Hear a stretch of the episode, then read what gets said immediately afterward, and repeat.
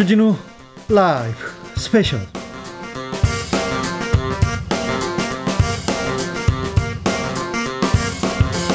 2021년 8월 28일 토요일입니다. 안녕하십니까. 주진우입니다. 토요일 이 시간은 일주일 동안 주진우 라이브에서 가장 중요했던 그리고 가장 재밌었던 부분만 모으고 모아서 다시 듣는 그런 시간입니다. 그리고 묻히면 안 되는 중요한 뉴스 파헤쳐보는 그런 시간입니다. 토요일의 기자입니다. 반짝반짝 빛이 납니다. KBS 김비치라 기자 모셨습니다. 네, 안녕하세요. 8월의 끝자락을 잡고 네. 여름의 끝무렵에 다 가을이 왔어요. 이제 아침 저녁으로 추워. 그러니까요. 이제 네. 세월이 이렇게 또 가는구나. 네. 코로나는 여전하고요. 네. 변한 듯 하면서 변하지 않는 토요일에 또 돌아왔습니다. 모, 모기도 여전해. 왜? 그 없던 모기가 갑자기 생겨가지고. 원래 여름보다는 가을로 접어드는 시기에 모기가 더 많다고는 하더라고요. 아우, 저 모기 때문에 저는 그 농지, 이런 거 살 생각이 없어요. 어, 농지 이런 거 아우 목이 많거든요 거기. 네. 아니 그리고 또 여름에 이번에 재택근무하시거나 집에 있는 분들 많으셨잖아요. 예. 요즘에 이제 그 관리비 오는 시즌인데 아, 저도 아, 보니까 지난 여름에 비해서 네. 5, 6만 원을 더 썼더라고요. 에어컨을 워낙에 많이 가동하고 하다 보니까. 아, 그래요? 네. 네. 알뜰하네요. 저는 그래가지고 이런 거 있잖아요. 날아오는 그 통지서들, 통지서 고지서들. 안 봅니다. 네. 주로 법원 검찰에서 와가지고 뭐 보고 싶지도 않아요. 아니, 뭐 확인하셔야죠. 날짜는 아, 네. 출석 날짜 확인하시기 바랍니다. 그래서 항상 또 뭐지 내야 되는 돈에다가 거기다 이자 붙여가지고 국가에다 계속 되죠. 내고 있습니다. 네. 토요일 이 방송만 들어도 됩니다. 네, 지금 이 방송은요, 주진우 라이브 유튜브에서 검색을 하시면 영상으로도 함께 하실 수가 있습니다. 청취자분들한테 선물도 가져왔습니다. 김비치라 기자가. 네, 일주일 동안 주진우 라이브에서 어떤 코너가 가장 재밌었는지 이유를 적어 주시면요, 세 분 추첨해서 3만 원 상당의 선물 드리는데요. 치킨, 피자, 아이스크림 중에서 직접 골라 주시면 됩니다. 골라 먹는 재미가 있습니다. 청취 후기 어디로 보내면 됩니까? 카카오톡 플러스 친구에서 주진우 라이브를 검색하시고 친구 추가하신 다음에 적어 주세요. 주세요. 김빛이라 기자가 준비해 왔습니다. 뉴스 브리핑으로 시작하겠습니다. 네, 이번 주에도 많은 뉴스가 있었지만 꼭 짚고 넘어가야 할 뉴스를 골라와 봤는데요. 네. 코로나 얘기 계속 할 수밖에 없는데 요즘 보면 뭐 은행이나 카드 회사, 증권회사 방문하지 않고도 계좌 개설하는 방법, 카드 만드는 방법 너무 쉽게 돼 있죠. 저는요, 사실 몇 달 전에야 배웠어요. 저는 텔레뱅킹, 온라인 뱅킹을 안 하다가요. 그럼 그 전까지는 직접 은행이랑 뭐다 방문하셨군요. 네, 뭐 자주 갈 일은 없어요. 원래 통장에 돈이 없기 때문에. 그런데 가면 저는 통장을 보면 슬퍼요, 그냥. 그래가지고 은행을 안 가. 은행을 가지 말자 이게 저의 신조였는데 은행 가서 만들어야죠. 도장도 찍어야죠. 사인도 해야죠. 그렇게 은행 일을 보는 줄 알았거든요. 그런데 온라인으로 아니 지금은 휴대전화에서 간편하게 띵띵 끝내더라고요. 맞아요. 네, 그래서 이제 이제 시작했어요. 이게 이제 계좌도 신속하게 만들 수 있고 뭐 스마트폰이 있으니까 신분증 좀 얼마든지 찍어서 보낼 수 있어서 코로나19처럼 비대면이 중요한 시대에는 더더욱이나 활성화가 되다 보니까 말씀하신 것처럼 뭐 계좌 확인하러 안 가고 심지어 대출을 받는 과정에서도 우리가 폰을 이용해서 굉장히 발급을 많이 받는 시대가 열렸는데요. 누가 요새 은행 갑니까? 직접 이렇게 마주하지 않고서 계좌를 개설할 수 있는 상황에서 네. 다른 사람의 명의를 도용한 폰을 만들고 그 폰으로 신용카드를 여러 장 실제 발급받아서 피해가 있는 사실이 확인이 되고 있습니다. 아, 이걸 또 악용했군요. 실제로 한 50대 남성이 지난달에 가입을 전혀 한 적이 없는 신용카드사에서 1,700만 원 이번 달에 결제하십시오. 이렇게 통지를 받은 거예요. 예? 누군가 이 남성 명의를 도용해서 폰을 개총한 다음에 비대면으로 간편 발급을 받은 건데 이게 사실상 비대면 거래에서는 폰이 공인인증서 역할을 다 하고 있잖아요. 그러다 보니까 휴대폰을 허위로 개통을 하면 그 휴대폰으로 바로 계좌까지 개설할 수 있는 점을 이용을 한 겁니다. 어, 이거 피해가 클 수도 있는데 카드 만들 때 이거 개인정보 확인하지 않습니까? 꼼꼼하게? 그 지금 뭐 청취자 여러분들도 생각해 보시면 이 카드 만들거나 대출을 받아야 하는 금융과 관련된 거래에서는 당연히 직장도 중요하고 연소득도 중요하기 때문에 이런 걸 다 구두로 물어보고 본인 확인할 때 집 주소도 물어보고 이렇다고 알고 있는데라고 그렇죠. 생각을 하실 텐데 네, 꼼꼼한데 이 피해 남성이 본인 명의로 어, 그러니까 도용된 폰이 석 대나 생기고 신용카드가 네 장이나 발급받는 과정에서 어떤 네. 공통점이 있었냐? 카드사가 명의 도용자에게 정말 허술하게 본인 확인을 한 사실이 드러난 겁니다. 네. 어떤 과정이 있었냐면요. 카드 상담원이 자 본인 확인을 한답시고 직장 주소를 물어봤는데 명의 도용자, 그러니까 사칭범이 산단로라는 원래 주소를 사단로라고 잘못 말했는데 상담원이 먼저 아니, 사가 아니라 그 매산자 산단로 아닙니까? 라고 얘기를 한 거예요. 네. 도용자는 계속해서 사단로라고 했는데도 의심을 하지 않고 일부러 고쳐줬구나. 네, 고쳐주기까지 했고요. 예? 연소득 같은 경우도 자 연소득 얼마나 되세요? 물어봤는데 피해자 그러니까 실제 주인의 추정 연소득은 6,500만 원인데 도용자가 대충 찍어서 5천만 원 미만이요라고 했는데도 그냥 넘어갔습니다. 아, 그래서 발급해 줬군요. 이렇게 해서 두 개의 대형 카드 회사에서 네 장의 카드를 아주 쉽게 발급을 받았고요. 대구에서 식당을 운영하는 60대 A씨 같은 경우도 갑자기 1억 원 가까이 금융사로부터 입금이 됐으니까 확인하라는 전화를 받은 거예요. 봤더니 자신도 모르는 사이에 거래한 적도 없는 은행에서 계좌가 개설되고 사업자 대출이 1억 가까이가 됐어요. 아, 대출까지요. 그래서 경찰에 신고하는 와정에서 살펴보니까 다른 캐피탈에서 4천만 원 또 대출됐으니까 확인하세요라는 연락을 받은 거예요. 아이고. 확인을 해보니까 벌써 금융사 네 곳에서 2억 500만 원이 대출됐고 이 중에 1억 6천5백만 원은 먼저 빠져나갔는데 역시나 추적을 해보니까 신용카드까지 발급된 이 상황 앞서 말씀드렸던 50대의 피해와 똑같았습니다. 신분증 사본하고 사업자 등록증이 유출이 되면서 사칭범이 알뜰폰을 개통한 다음에 역시 비대면으로 금융 계좌도 트고 대출도 받고 카드도 받고 하고 다닌 겁니다. 그런데 무섭네요. 자, 핸드폰 이게 그 정보가 유출돼서 핸드폰을 개통했어요. 네. 핸드폰 개통까지는 그럴 수 있다고 보는데 신용카드 발급이 너무 허술하게 이루어지면서 위험성이 너무 커지는 거 아닙니까? 그러니까 사실 우리가 신용카드 대출 받을 신용 대출을 받는다라고 하면 굉장히 엄격한 절차를 거쳐서 받아야 하는 걸로 알고 있었는데. 아니, 은행에서 돈을 함부로 빌려주나요? 돈 없는 사람한테는 돈이 그렇죠. 돈이 필요 없다는 증거나 아니면 돈이 많다는 증거를 그렇죠. 보여줘야 그때서야 이제 돈을 빌려줄까 이렇게 하죠. 원래는 그런 경쟁을 하다가 최근에 이제 비대면 시대, IT 시대 뭐 이런 것들이 열리면서 온라인을 통해서 어, 직접 방문하지 않고도 아주 쉽고 빠르게 발급할 수 있는 것들에 대한 금융사들의 경쟁이 시작된 거예요. 은행하고 또 카드사에서 대출 많이 해주는 사람한테 실적만 줘요. 그러니까 그런 경쟁이 붙다 보니까 어느 순간 개인정보나 이런 것들을 엄격하게 하는데 집중하기보다는 얼마나 더 빨리, 얼마나 더 간편하게 발급받을 수 있는지 경쟁을 하고 그 과정에서 상담원들도 사실은 본분을 지켜서 하는 과정에서 아니, 사실 스마트폰 많이 쓰니까요. 직접 만나지 않고도 영상통화 한 번만 해도 이 사람이 신분증에 있는 그 얼굴인지 아닌지가 확인이 될 텐데, 남성 신분증 가지고 여성 삭침범이 이렇게 행동을 해도 전혀 지금은 드러나지 않는 상황이 된 거예요. 아, 그러니까요. 좀 이거 확인은 좀 꼼꼼히 해야 되는데 영상 통화까지는 좀 부끄러웠나?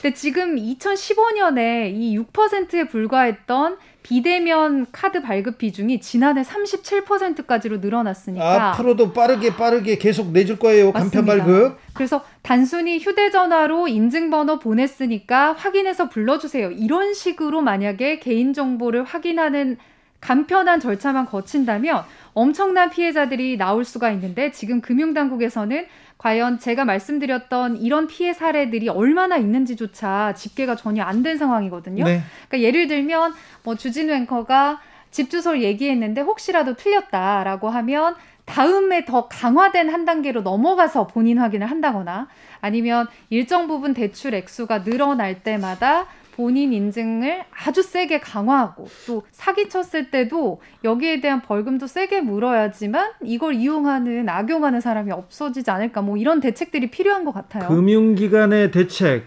필수적입니다. 금융감독기관의 그다음에 처벌 이것도 필수적인데 무엇보다도 코로나 시대 비대면 시대 이런 범죄가 마구 늘고 있다는 거 여러분께서 조심하셔야 됩니다. 개인 정보 어디 음식 배달할 때 뭐 또 온라인 어, 쇼핑할 맞아요. 때 많이 지금 그 공개되고 있어요. 맞아요. 거기서 쓰던 번호를 그냥 가서 금융기관에서 사기치는 사람들이 아주 많이 늘고 있다고 어, 각불리라고 잘 아는 경찰이 네. 이 코로나 시대에 이 범죄가 계속 늘고 있다고 계속 강조하고 있거든요.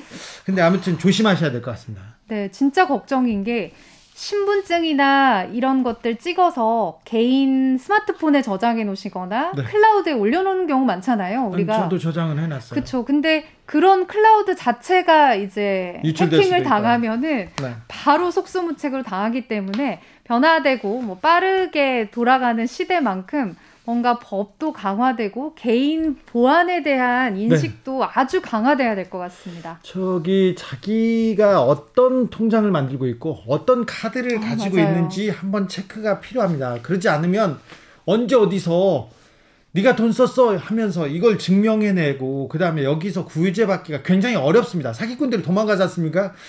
사기꾼들 도망가면 나중에 잡더라도 그 피해 보상 어우 쉽지 않으니 어, 지금 맞습니다. 특별히 어, 나 다시 온라인 이 그 뱅킹 하지 말고 그냥 다시 은행으로 갈까 이런 생각도 합니다. 그런데 아무튼 쉽고 빠르다 그만큼 위험하다. 네. 그렇게 생각해야 됩니다. 네, 지금 제가 앞서 말씀드린 그 피해자분들도요. 카드 회사 측의 입장은 뭐냐면 우리는 신분 확인 절차 가, 거쳤기 때문에 지금 이것에 대해서는 이자를 갚지 않으면 채무자가 된다라고 채무자가 통보를 돼요. 받은 상황입니다. 신용 불량자가 됩니다. 그런데 이 카드사 은행 책임이 적지 않은데 은행 카드사하고 싸워서 이기기가 쉽지 않아요. 그럼요. 그러니까 지금 당장 내 카드 그리고 내 계좌 그리고 내 온라인에서 있었던 정보들 조금 단속을 할 때가 됐습니다. 네, 그렇습니다. 다음 소식으로 가보겠습니다. 네, 지난주에 그 소식 기억하시는 분들 많으실 거예요. 이 10리터짜리 음식물 쓰레기통에서 신생아가 발견됐다는 뉴스.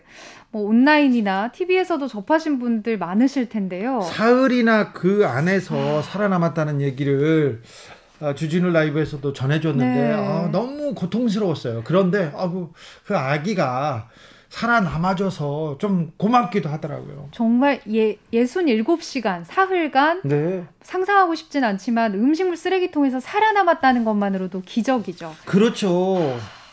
지금 아기를 유기한 20대 친모가 지난 26일에 구속이 됐고 그렇다면 기적적으로 살아남은 아이는 어떻게 됐을까 뒷 얘기가 좀 궁금하실 텐데요. 걱정이에요. 어디서 좀 잘 보호해야 되는데. 일단 지금 이 신생아는 충북대 병원으로 옮겨져서 이제 진료를 받았는데. 근데 그 쓰레기 더미에 쌓여 있었잖아요. 어디 감염되거나 어디 아프거나 그 걱정입니다. 이게 또 외부의 쓰레기가 아니라 안타깝지만 음식물 쓰레기 통 안에 있었습니다. 오, 그렇다 그... 보니까 그 안에서 이미 얼굴과 몸에 10곳이 넘는 큰 상처가 있었고 심하게 감염이 돼서 괴사한 피부 조직을 드러내는 대수술을 이 아이가 1차 수술을 거쳤는데요. 정말 기적적으로 폐혈증이 있지만 현재 회복 중이고 생명에 아직까지 지장이 없는 것으로 알려지고 있습니다. 아, 네. 그래서 지금 아기를 위한 친모는 구속이 됐고 네. 아이는 지금 병원에 있는 상태인데 병원 병원에 있는데 병원비는 어떻게 합니까? 애 먹여 살려야죠. 우유도 그렇죠. 먹여야 되고. 그래서 극적으로 살아남은 이 아이 어떻게 되고 앞으로 어떻게 됐으면 좋겠는지 전국에서 이 아이를 후원하고 싶다는 문의가 정말 빗발치고 있다는 아, 훈훈한 소식입니다. 역시 따뜻한 우리 국민들이 네. 우리 시민들이 이 아이를 살립니다. 맘카페에서도 아이를 돕고 싶다는 글 계속 올라오겠다면서요? 네, 사실 이제 맘카페들이 보통 아이에 대한 정보를 공유하거나 지역 기반으로 돼 있다 보니까 어, 아이를 어떻게 도울 수 있나요? 특히 이제 후원 물품을 보내고 싶다라는 이제 아이 엄마들이 많았는데 이 아이가 현재는 출생 신고를 빠르게 진행을 했지만 발견될 당시에는 출생 신고조차 돼 있지 않아서 뭐 지자체나 여러 단체들에서 용품 지원도 어렵다라는 얘기를 들었거든요. 그래서 아이가 입원한 충북대 병원 주소를 공유를 하기 시작하면서 뭐 기적이나 분유 같은 것들이 충북대 병원으로 계속 도착을 하고 있다고 합니다. 근데 충북대 병원 측에서는 일단 아이가 정상적으로 수술을 하고 회복하는데 상당 시간이 걸리기 때문에 치료비가 더 우선이다 이렇게 판단을 했고 계속 돕고 싶다는 분들이 뭐 전국 각지에서 너무 많기 때문에 충북 사회복지 공동 모금회의 도움을 받아서 계좌를 열었고요. 이 계좌는 지금 첫날에만 계좌를 연 첫날에만 1,500만 원 가까운 돈이 모였고 네. 이 모든 성금은 아기의 치료를 위해서 쓰고 남은 돈은 뒤후에 아이의 생활을 위한 것으로 쓴다고 하고요. 오는 10월 30일까지 지금 치료비를 위한 모금이 가능한데 어 나도 돕고 싶어요. 그런 네네. 분들 많은데 어떻게 도, 도울 수 있습니까? 네, 실제 이제 후원 계좌는 충북 사회복지 공동 모금회에 있고요. 또 물품을 기부하고 싶으신 분은 충북 청주시 가경동 행정복지센터로 보내시면 이 아이, 그러니까 사실 지금 엄마는 구속되고 엄마의 범행 동기도 제대로 밝혀지지 않기 때문에 지금 뭐 아빠가 있는지 돌봐줄 가족은 있는지 향후 전혀 불확실한 상황이거든요. 물론 아이는 견디는 게 우선이긴 하겠지만 네, 네, 이런 따뜻한 네. 온정이 네. 계속 온다면 기적적으로 회복되지 않을까 싶습니다. 그렇죠. 여러분의 따뜻한 온정이 이 아이를 어, 그래도 건강하게 이 사회로 돌아올 수 있도록 만들 수 있었, 있을 것 같습니다. 아, 여러분께서는 지금 주진우 라이브 스페셜을 듣고 계십니다. 주진우 라이브 스페셜 주진우 라이브 스페셜 김빛이라 기자와 함께하고 있습니다. 본격적으로 주진우 라이브 스페셜 하이라이트 장면 다시 듣기 시작해 보겠습니다. 오늘은 어떤 장면으로 시작합니까? 네, 본회의가 일단 무산되면서 언론중재법 개정안 논란과 관련해서 다시 또 불이 붙었습니다. 언론중재법 이번 주에 가장 뜨거웠습니다. 네, 이번 주에도 정말 뜨거웠는데 개정안을 전면 수정하라 이런 논평을 발표한 신미희 민언련 사무처장 그리고 네. 이 법안을 적극적으로 찬성해온 정청래 더불어민주당 의원과 함께 릴레이 찬반 인터뷰를 통해서 현재 진행 상황들을 또 들어볼 수가 있었습니다. 네. 민원연 음, 진보적이라고도 할 수 있고요. 언론 단체 중에 가장 열심히 하는 단체이기도 해요. 그래서 이 민원연에서 얘기하는 거는 좀 귀 기울여 들어야 된다고 생각하는데 민원연에서도 민주당에서 내놓은 언론중재법에 대해서 굉장히 부정적으로 얘기하더라고요. 네, 근데 이제 좀 조금 자세히 들여다 보면 이제 방향은 맞지만 네. 좀 내용 면에서 부족하다. 그러니까 뭐 모호성이 있다고 지적받는 고의 중과실 추정 부분에서는 전면적인 수정이 또 필요하고 반면에 언론과 시민 모두 피해에 대해서 입증할 수 있다면 면책을 해주면서 그러니까 언론, 시민 모두 각자가 우려 없이 정말 좋은 언론을 만들기 위해서는 조금 더 디테일한 수정이 필요하다. 이런 여러 가지 것들을 좀 얘기를 해 주셨는데 사실 제가 제일 인상 깊었던 거는 신미 사무처장이 얘기하실 때 이 법안 하나로 모든 거를 해결하려는 그런 정치인들의 태도 자체는 정말 잘못되고 늦은 것 같다라고 그럼요. 얘기를 좀 많이 했어요. 언론 중재법이 예, 언론 개혁의 전부가 아닙니다. 젖발을 뗀다고는 할 수 있는데 어, 전문가들은 많이 늦었다. 그리고 많이 모자란다 이렇게 얘기합니다. 신미 사무처장도 그 부분에 대해서 집중하고 있습니다. 네. 정청래 의원은 어, 언론 관계법에 대해서 굉장히 오래 전부터 고민이 있었어요. 어, 초선 의원 때이 네. 어, 언론 관계법 자기가 지금 주장하고 징벌적 손해배상제도 위반하기도 했었거든요. 21대 들어와서도 역시 마찬가지로 어, 만약에 손해를 본다면 거기에 대해서 몇 배의 징벌적 손해배상을 해야 된다라는 거를 이제 1호 법안으로 내면서 지금까지도 굉장히 적극적으로 또 얘기를 하고 있는데 특히 이제 오랜만에 저 들었어요. 쓰레기 만두 이야기. 네. 그러니까 실제 그때만 해도 대단했어요. 사실 지금 만약에 그게 적용이 된다면 이 징벌적 손해배상이 적용이 된다면 이렇게 안타까운 당시에 이제 쓰레기 만두가 아닌 것으로 밝혀진 사장이 젊은 사장이 자살을 하면서 후대에는 정말 안타까운 죽음이었다라고 했지만 당시에는 또 언론들이 사과 없이 넘어간 그런 사건이 있었잖아요. 지금 쓰레기만두 사또 파동이 다시 벌어진다고 해도 거의 비슷한 상황이 어, 저는 반복된다고 음. 생각합니다. 20여 년 전에 비해서 언론 환경이 크게 달라진 게 없어요. 그리고 쓰레기 만두라고 그냥 막 다 썼어요.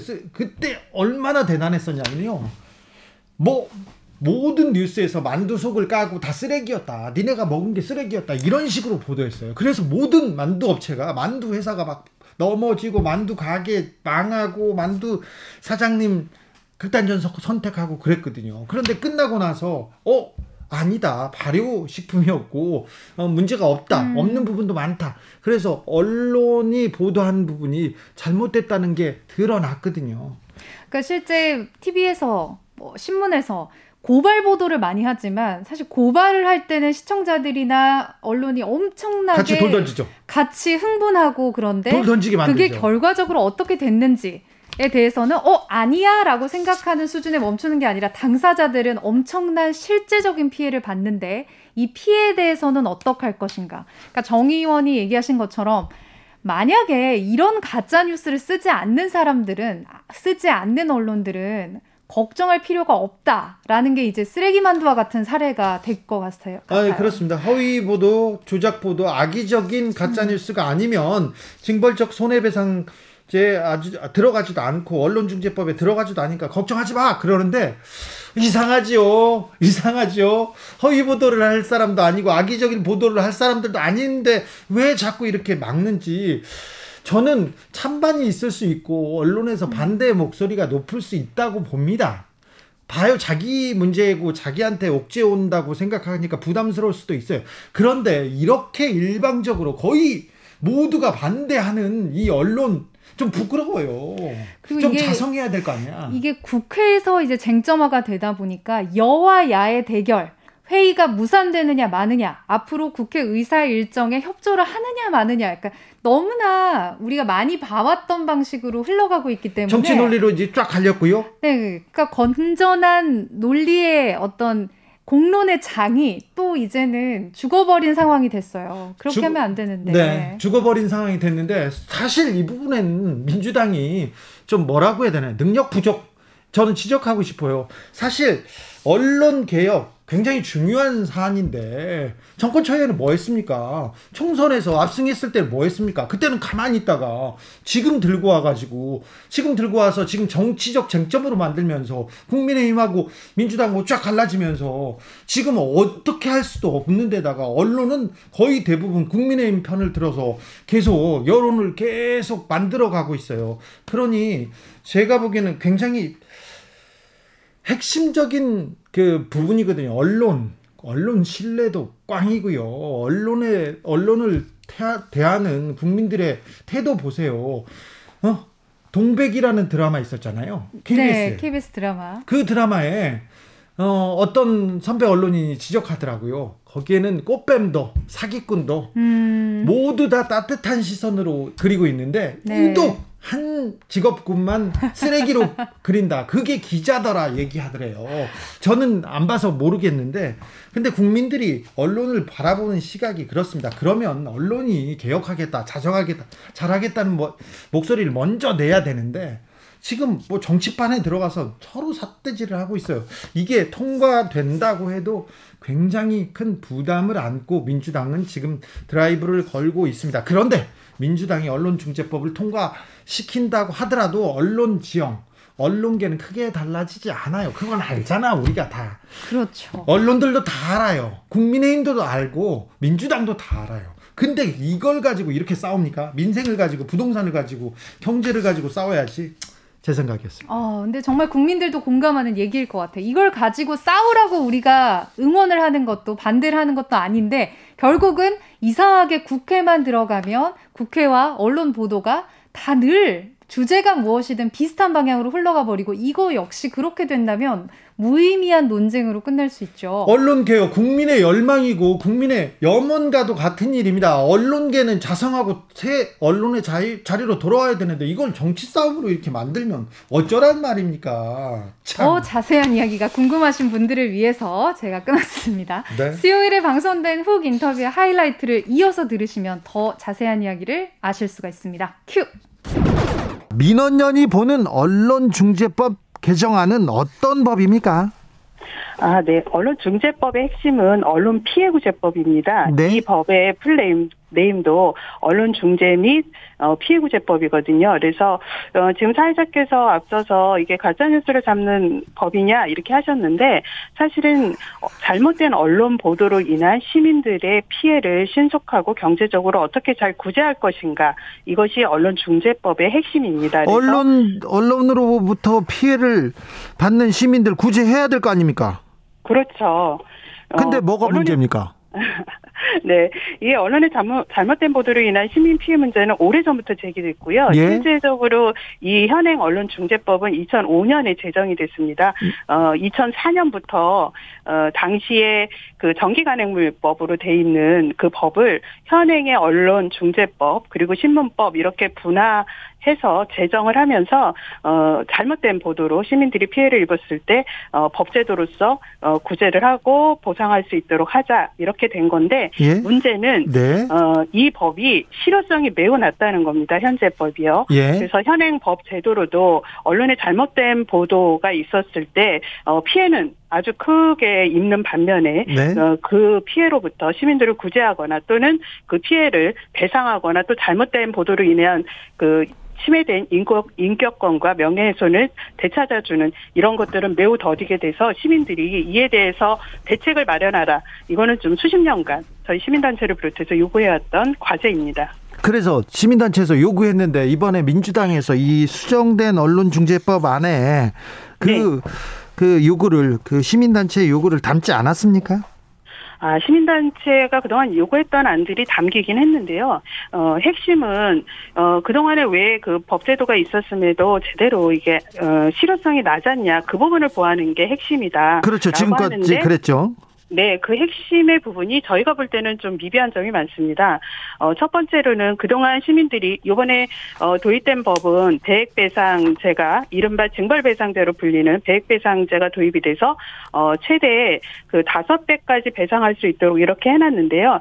어, 현행 그 민법으로 소송을 하더라도 명예훼손의 경우 최대 3억 원까지 어, 배상을 받을 수 있습니다. 그런데 그동안 법원이 언론 보도로 인한 시민들의 피해에 대해서 이 피해 규모가 크다라는 인식이 사실 낮았고요. 그러다 보니까 컸어도 한 어, 몇백만 원 줬죠. 한 500만 원 정도 평균적으로. 아, 네. 그 언론중재위원회에서는 평균 한 500만 원. 그다음에 어, 민사로 가서 법원에서는 평균 1000에서 2천만 원이었는데요.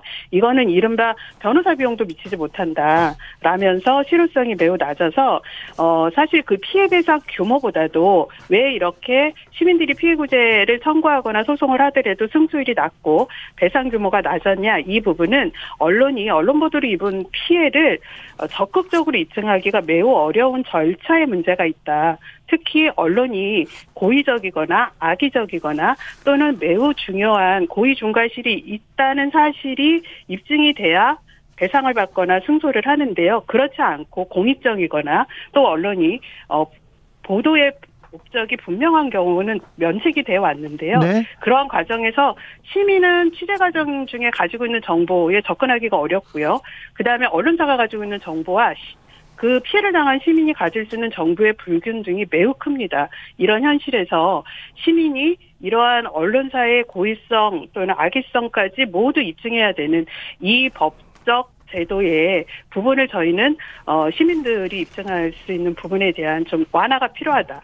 즉 시민이 피해를 입었다고 입증을 하면 그 보도가 명백하게 고의적이다 또는 악의적이다 하 는 부분에 대한 거는 언론사가 악의성이 없음을 증명하고요. 그러면 당연히 면책되는 거고 또 그걸 증명하지 못했을 경우에는 그 피해에 대한 보상을 해라, 배상을 하라. 이게 저희 민원연의 주요한 주장입니다. 그러면 그 언론중재법이 그좀 부족하니까 더더 더 강력한 법안을 만들어야 된다. 이게 민원연의 주장입니까? 그렇죠.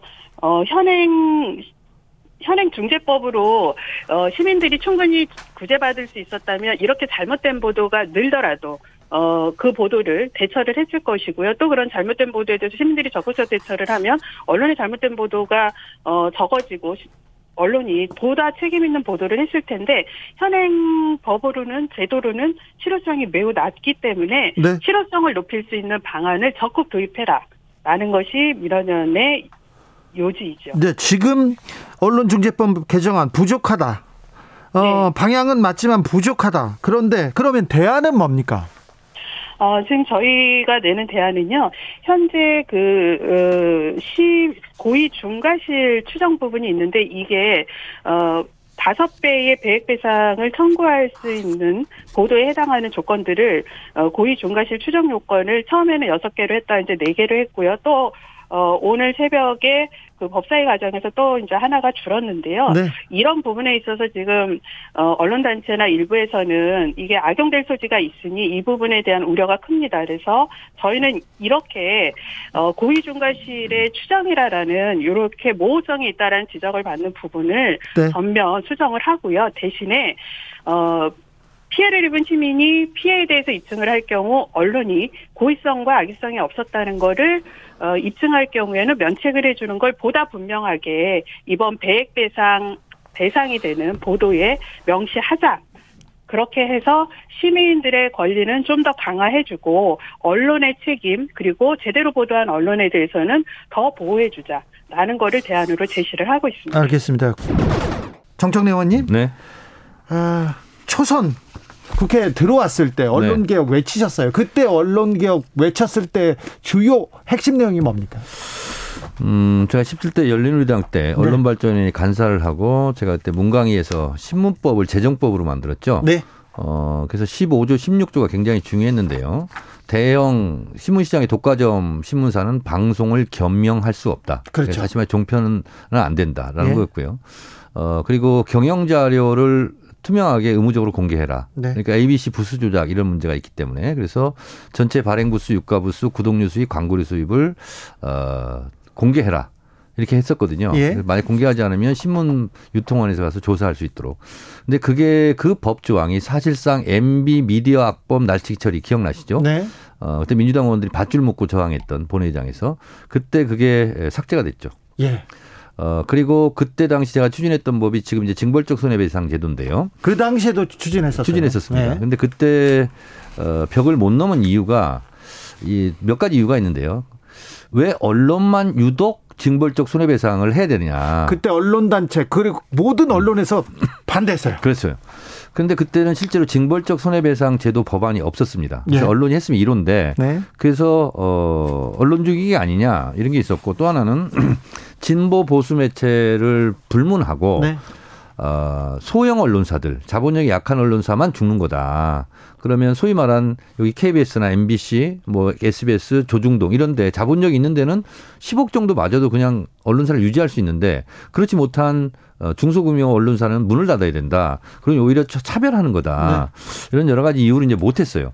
근데 지금은 어떤 개념이냐면 제가 작년에 6월 9일 날 이 1호 법안을 제가 내면서 지금 이미 징벌적 손해배상을 19개 법안이 통과돼 있어요. 다른 분야에서 다른 분야에서 네. 잘못을 하면 징벌적으로 손해배상을 대체적으로 3배 이내. 네. 그래서 제가 개념은 이거였어요. 그러면 언론의 피해가 적다 할 수 없으므로 다른 19개 분야 비교해서 네. 언론계도 포함시키자는 거였어요. 예. 징벌적 손해배상. 그래서 이것이 통과되면 언론사도 징벌적 손해배상 대상이 되는데 이게 20번째 업종이 되는 겁니다. 네. 그러니까 예를 들면 제가 말씀드릴게요. 하도급에 대한 공정화에 대한 관한 법률 여기도 뭐냐면 기술 자료를 뭐 탈취하거나 이럴 때는 네. 징벌적 손해배상을 합니다. 그리고 대리점의 뭐 갑질, 대기업의 갑질 이런 것도요. 어, 징벌적 손해배상이 되고요. 해야죠. 그리고 음, 개인정보법 유출했을 때는 굉장히 신원이 유출되고 그러면 피해가 네. 크지 않습니까? 예. 그런 것도 징벌적 손해배상이 되고요. 그리고 자동차 관리법, 제조물 책임법, 환경보건법 이런 것도 다 징벌적 손해배상이 돼요. 그러니까 광범위하게 피해를 줄 수 있는 분야는 더 과중하게 손해배상을 해야 된다. 잘못했을 경우 언론도 진짜 광범위하지 않습니까? 네. 한 개인의 명예라든가 이런 것이 가짜 뉴스로 해서 인생이 망가지게 하는. 네. 그래서 실제로 이 징벌적 손해배상 제도가 노, 논의되기 시작했던 계기가 있어요. 네. 2004년도에 불량 만두, 쓰레기 만두, 만두소 파동이 있었죠. 네네. 모든 언론이 네, 쓰레기 만두라고 쓰레기 만두라고. 그래서 냉동 만두나 만두를 만드는 회사 도 많이 망했어요. 망했어요. 그리고 당시 30대 전도에 양양했던 사장이 한강에 투신 자살했어요. 예. 그 모든 언론이 다 보도했거든요. 근데 나중에 알고 보니까 불량 만두가 아니었어요. 예. 근데 억울하게 죽은 거잖아요. 네. 언론에 몰려가지고. 네. 근데 거기에 대해서 우리 언론이 잘못했다. 이렇게 사과한 언론이 없었어요. 사과한 언론은 없었고 그때 뭐 어떻게 했냐면요. 미안하고 그러니까 정정 보도도 안 음. 하고 네. 어, 만두 먹기 캠페인 기사를 한두 개 써주겠다 이렇게 네. 얘기하는 언론은 그렇습니다. 있었어요. 그래서 네. 얼마 전에 통과된 중대재해기업처벌법 이것은 다섯 배입니다. 네. 그래서 이제 이 가짜뉴스 피해구제법도 다섯 법 손해배상 제도를 이번에 도입하게 됩니다. 지금 정청래 의원님이 얘기하니까 오 이뭐 설득력 있어. 오케이 거기까지 좋아. 네. 그런데 문제는 디테일에 있는 것 같아요. 네네. 그러면서 고의 중과실 네. 어떻게 규정할 거냐. 이걸로 언론에 무차별적 손해배상하면 손해배상하면 언론 자유 위축되는 거 아니냐.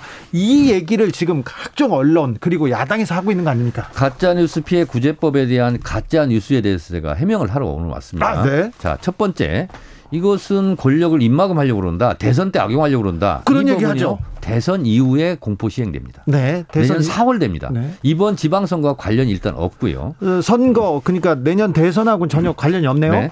근데 왜 유튜브 규제는 안 하냐? 네. 어? 유튜브에서 가짜 뉴스는 다 나오지 않습니까? 그렇죠. 근데 유튜브는 언론이 아니에요. 네. 그래서 언론 피해 구제에 해당 사항이 아니고 그거는 정보통신망법으로 규제하는 거예요. 손해배상 청구를 따로 네, 해야 됩니다. 정보통신망법을 다시 개정안을 저희가 하려고 합니다. 네.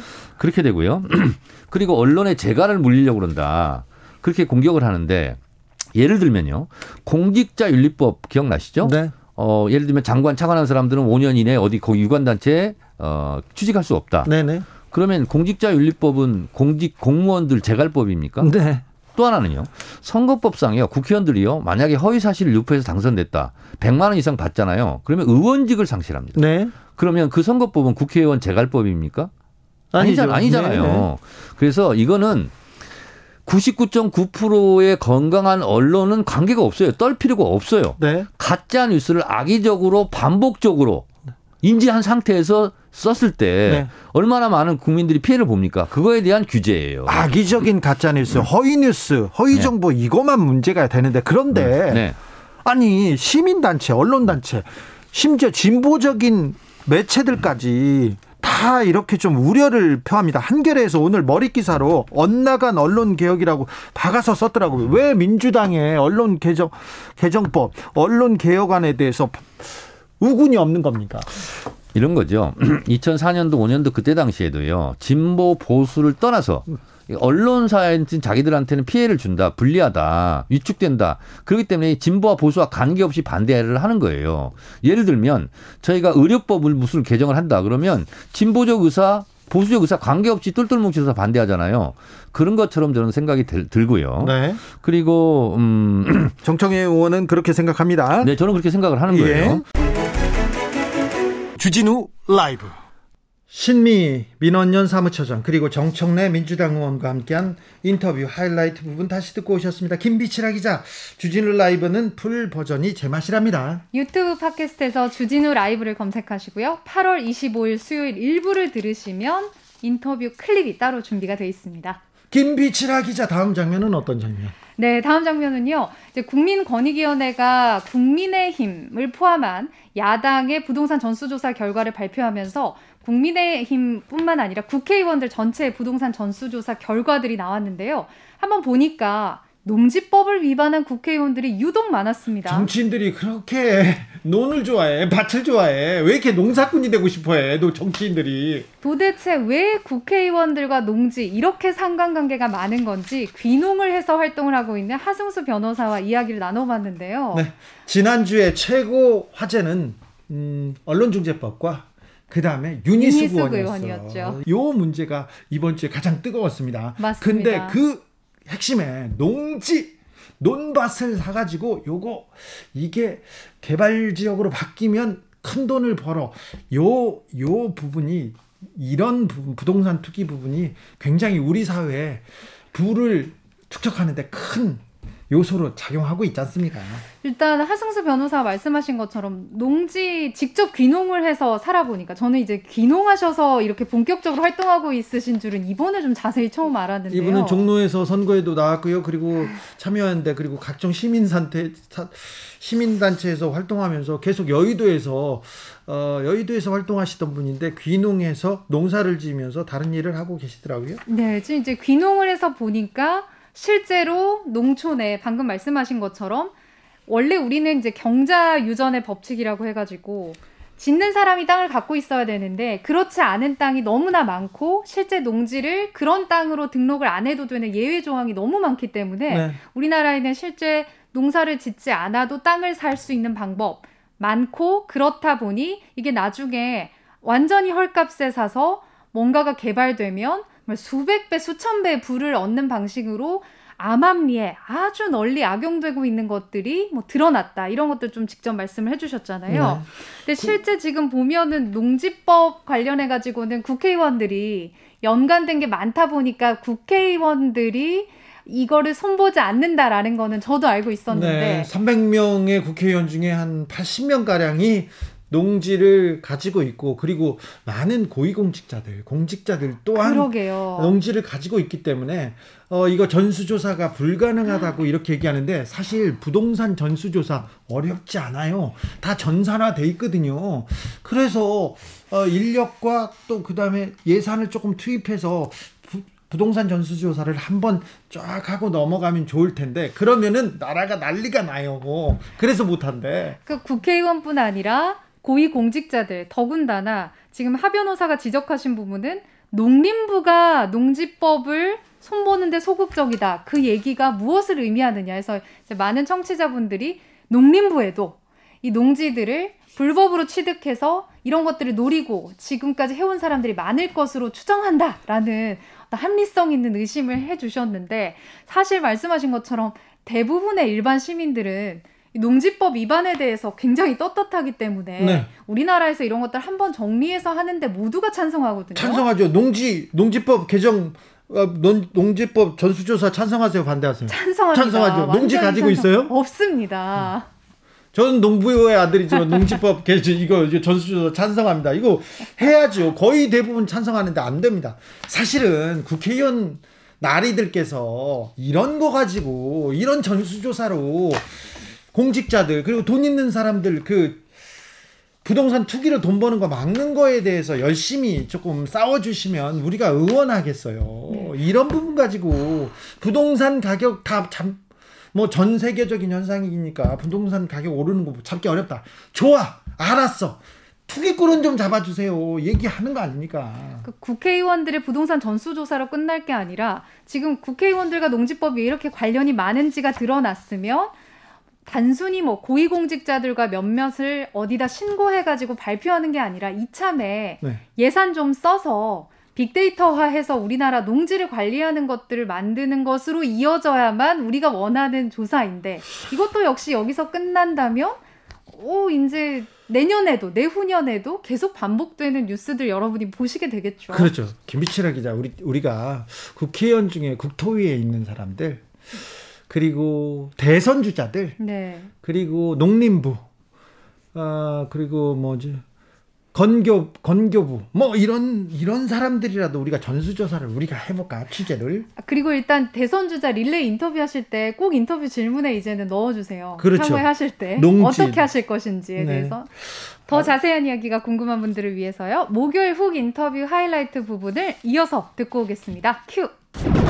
아 농지법 어, 떤 내용입니까? 어, 농지법이라는 게 이제 농지의 소유나 또 이용이나 뭐 보전이 관련된 법인데요. 네. 어, 우리나라 헌법에 이제 경자 유전의 원칙이라는 게 있습니다. 그렇죠. 그러니까 농지는 농민이 가져야 된다. 네. 어, 사실 그런 경자 유전의 원칙을 실현하기 위해서 만들어진 법이 뭐 농지법이라고도 볼 수 있는데요. 네. 실제로는 뭐 실효성이 없고 워낙 허점이 많다 보니까 네. 이번에 드러난 것처럼 뭐 국회의원이나 이런 고위공직자들까지 그러니까 농사를 안 짓는 비농민들이 예, 굉장히 많은 농지를 가지고 있는 게 아주 심각한 문제입니다. 국민의힘 윤희석 윤희숙 의원 그 부동산 투기 의혹, 그 부친의 농지법 위반 의혹 어떻게 보고 계십니까? 어, 제가 보기에는 뭐 농지법 위반이 명백해 보이고요. 예. 왜냐하면 뭐 80 가까이 되신 분이 논을 3,300평 구입해가지고 농사를 짓겠다. 네. 근데 실제로 또 농사도 안 짓고 이렇게 좀 불법 임대차를 한 거기 때문에 네. 뭐 농지법 위반 그리고 어 뭐 또 농지 실태 조사에서 이제 아, 피하려고 주민등록을 옮겼다든지 네. 거기로 이런 거는 뭐 주민등록법 위반도 되고요. 네. 그래서 제가 보기에는 유니스 의원 부친의 농지법 위반이나 주민등록법 위반은 뭐 명백하지 않나 싶습니다. 예. 다만 이제 지금 논란이 되고 있는 게 윤희숙 의원이 이런 걸 알았느냐, 네. 또 윤희숙 의원이 KDI 근무할 때 이 얻었던 정보를 이용한 거냐, 뭐 이런 논란들이 있어서 그 부분은 좀 수사를 지켜봐야 되지 않겠나 싶습니다. 네, 세종시에 어, 산업단지가 생긴다는 거 그 전수조사를 그 먼저 타당성 조사를 KDI에서 했다는데요. 원래 KDI에서 이런 거 타당성 조사도 하고 어, 실측도 하고 그렇습니까? KDI의 이제 이런 예비 타당성 조사나 또는 뭐 민간 투자 사업 타당성 조사를 하는 파트가 있습니다. 네. 그런데 예, 이민석 의원이 그 파트에 근무한 건 아니어서 예. 어 그래서 이제 저는 좀 수사가 좀 필요한 것 같고요. 예. 어 그리고 뭐 모든 산업단지가 또 예비 타당성 조사를 하는 건 아니기 때문에 어쨌든 지금은 조금 더 사실관계 확인이 좀 필요한 것 같습니다. 네. 그래서 뭐 본인의 관련성 여부는 사실관계 확인이 좀 필요한 것 같고 부친의 경우에는 뭐 명백하게 불법이 아닌가 싶습니다. 네. 부동산 투기 조사할 때마다 농지법 위반 의혹 쏟아집니다. 민주당 의원들도 농지법 위반 의혹 받고 있는 분들 계시죠? 예, 예. 얼마나 있습니까? 지금 뭐 국민권익위원회가 어, 농지법 포함해가지고 어 지금 뭐 25명 어, 총 국회의원들이 법 위반 의혹이 있다고 했는데 네. 농지법으로 이제 좀 지목이 된 분들은 민주당, 국민의힘 합쳐가지고 한 12명 정도 되는 것 같습니다. 네. 아, 농, 하기야, 논밭이 싸잖아요. 거기에 또 공단이 들어오거나 거기에 또 집을 지으면 또, 아, 이게 또 돈을 많이 벌고 그래서 농지법 이렇게 항상 문제가 되는 것 같은데 농지법 그렇습니다. 개정안을 내놨다면서요? 예, 이게 이제 뭐 농지법의 문제점은 이제 말씀하신 것처럼 농민이 농지를 가져야 되는데 네. 투기 목적으로 농지를 취득하는 경우들이 많아서 네. 그래서 이번에 이제 농지법 개정안이 지난 7월에 국회 본회의를 통과했습니다. 네. 근데 내용을 보면 뭐 농지 투기를 막기에도 역부족이고 그리고 어 이미 이제 워낙 투기가 많이 이루어진 상태라서 네. 과거에 이루어진 투기에 대해서 조사하는 부분들도 지금 제대로 안 돼 있기 때문에 이번에 통과된 농지법 개정안 가지고 뭐 경자 유전의 원칙을 실현한다든지 농지 투기를 건전하기에는 좀 아주 부족하지 않는가 싶습니다.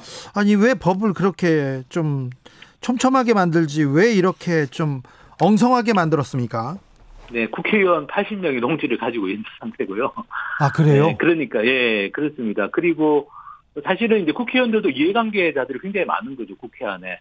왜냐하면 농민이 아닌 사람들이 농지를 가지고 본인이나 가족이 농지를 가진 국회의원이 80명이 달하기 때문에 네. 네, 국회 안에 이해관계자들이 일종의 있는 셈이고요. 그리고 이게 또 한 또 하나의 문제점은 지금 LH 사태 터지고 나서 말씀하신 것처럼 상당히 좀 강한 수준의 농지법 개정안들이 발의는 됐습니다. 네. 그런데 국회에서 심의 과정에서 다 이제 핵심적인 내용들은 다 빠지거나 약화됐는데요. 그 이유 중에 하나는 또 농림부가 농지법을 제대로 좀 손보는데 굉장히 소극적입니다. 농림부가요? 예, 농림부가 반대해서 이번에 국회에서 뭐 농지법이 껍데기만 남았다 이런 비판들도 있는데 네. 예, 그 이유는 이제 농림부가 반대를 많이 했습니다. 농림부가 반대해서 핵심적인 내용 어떤 부분들이 빠졌습니까?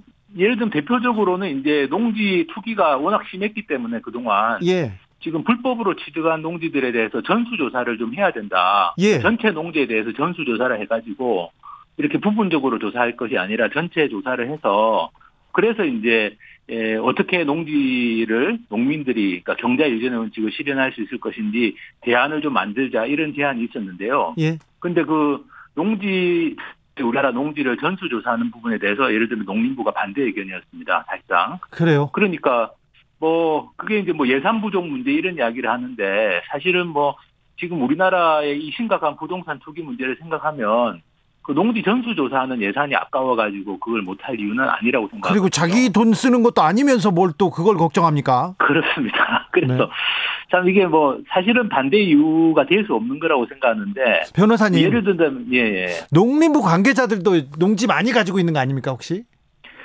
뭐 그것도 역시 조사를 해봐야 아는 거죠. 뭐 지금 고위공직자만 재산 공개가 되기 때문에 네. 뭐 농림부뿐만 아니라 농업 관련된 여러 기관들이 많지 않습니까? 네. 뭐 그런 데에서도 사실 과연 이게 뭐 문제가 없는지는 조사를 해봐야 되는 것이고 네. 그래서 이제 지금 농민단체들이나 시민단체들이 요구하는 게 전체 농지를 한번 조사해보자. 네, 예. 어, 그 농지계, 농지를 좀 농지법을 제대로 만들기 위해서라도 실태를 알아야 될 거 아니냐. 그렇죠. 실태도 모르는 상태 입니다. 지금 네. 우리나라에서 농지를 누가 과연 소유하고 있고 이게 어떻게 이용되고 있는지 실태조차 파악이 안 된 상황이라서 실태 조사를 하지 말자고 하는 거는 지금 뭐뭐이 뭐, 문제가 크네요. 예, 그래서 지금 뭐 부분적으로 이용 실태 조사라는 걸 하고는 있는데 그게 너무 한계가 많습니다. 많아서 이제 예, 이번에 제대로 한번 전수조사를 해보고, 네. 그리고 이제 그 다음에는 업데이트만 하면 될 거 아닙니까? 그렇죠. 한번 전수조사를 해보면, 그래서 한 번만 좀 제대로 해보자는 건데, 그것도 뭐 지금 정부가 아주 소극적인 태도를 보여가지고, 어, 사실은 이 국회의원들 뿐만 아니라, 네. 어, 여러 이제 우리나라의 지금 농지 투기에 관련된 여러 이제 이 여러분들이 있을 걸로 보고 이제 뭐 일반 서민들이야 사실 농지 투기를 할 생각도 못 하니까 그렇죠. 상당히 좀 기득권을 가진 분들이 많이 이제 연루돼 있을 걸로 보는데 일단 그런 과거의 좀 문제들을 좀 정확하게 조사해서 예.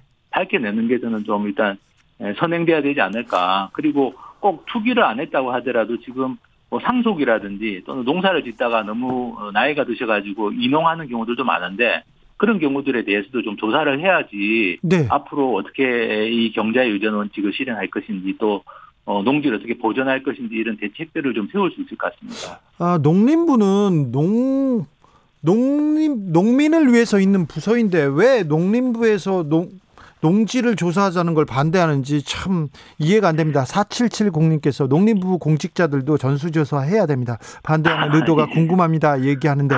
근데 애초에 농지를 취득할 때 농업 계획서 같은 거 봤죠. 그리고 여기에서 산다, 어떤 농사 짓는다 이런 거 봤죠. 네, 농업 경영 계획서라는 걸 제출하게 되어 있는데요. 예, 그게 이제 예외가 많습니다. 예. 어, 예를 들면 뭐 천제곱미터 이하 주말 체험 영농 목적 네. 뭐 천제곱미터 이하는 농업 경영 계획서 제출 의무가 그동안에는 없었고요. 네. 또뭐 영농 여건 분리 농지라고 해가지고 경사가 좀 심한 농지 이런 경우도 이 농업 경영 계획서 제출 의무가 없습니다. 이런 네. 식으로 너무 많은 예외가 있다는 게 문제고요. 또 농업 경영 계획서를 제출한 경우에도 저희가 정보 공개 청구를 해서 살펴보니까 적어야 될 사항들 필수 기재 사항도 안 적은 부실 기재 사례들이 굉장히 많았습니다. 아니 근데 취득 당시에 제한을 좀 엄격하게 해야지 도장을 제대로 엄격하게 찍어야 이게 투기꾼을 막는 거 아닙니까? 네, 그런데 뭐 지금 있는 조항도 그동안 안 지켜졌던 셈이라서 앞으로 정부가 이 농업 경영 계획서도 강화한다고 하는데 네. 과연 이게 얼마나 실효성이 있을지 이건 좀 지켜봐야 될 것 같고요. 네. 주진우 라이브 공익법률센터 농본의 대표 하승수 변호사와 함께한 훅 인터뷰 하이라이트 부분 다시 듣고 오셨습니다. 김빛이라 기자, 이 방송 full 버전은 어디서? 유튜브 팟캐스트에서 주진우 라이브 검색하시고요. 8월 26일 목요일 2부를 찾으시면 인터뷰 클립이 따로 준비가 되어 있습니다. 땅의 의미, 농지가 왜 이렇게 네. 정치인들한테 사랑받는지 하승수 변호사 이야기 나눴습니다.